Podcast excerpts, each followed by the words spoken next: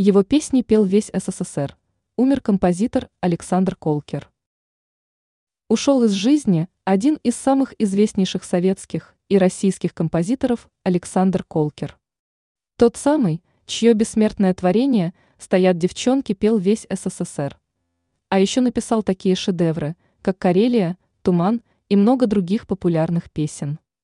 Прославленному маэстро было 90 лет, о чем информирует МИИ «Россия» сегодня со ссылкой на Союз композиторов Санкт-Петербурга.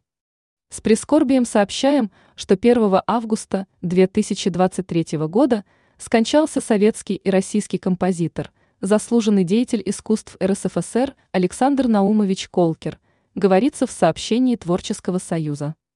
Пока не поступала информация о том, когда и где состоится церемония прощания с композитором.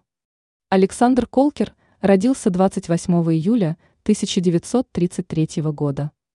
Является автором более ста композиций, которые исполняли Иосиф Кобзон, Муслим Магомаев, Михаил Боярский и многие другие известные российские певцы.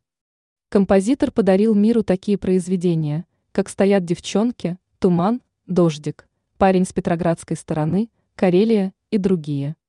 Кроме того, он написал музыку к ряду кинокартин, в том числе к фильмам «Трое в лодке», не считая собаки, Труфальдина из Бергама, а также к мюзиклам и спектаклям.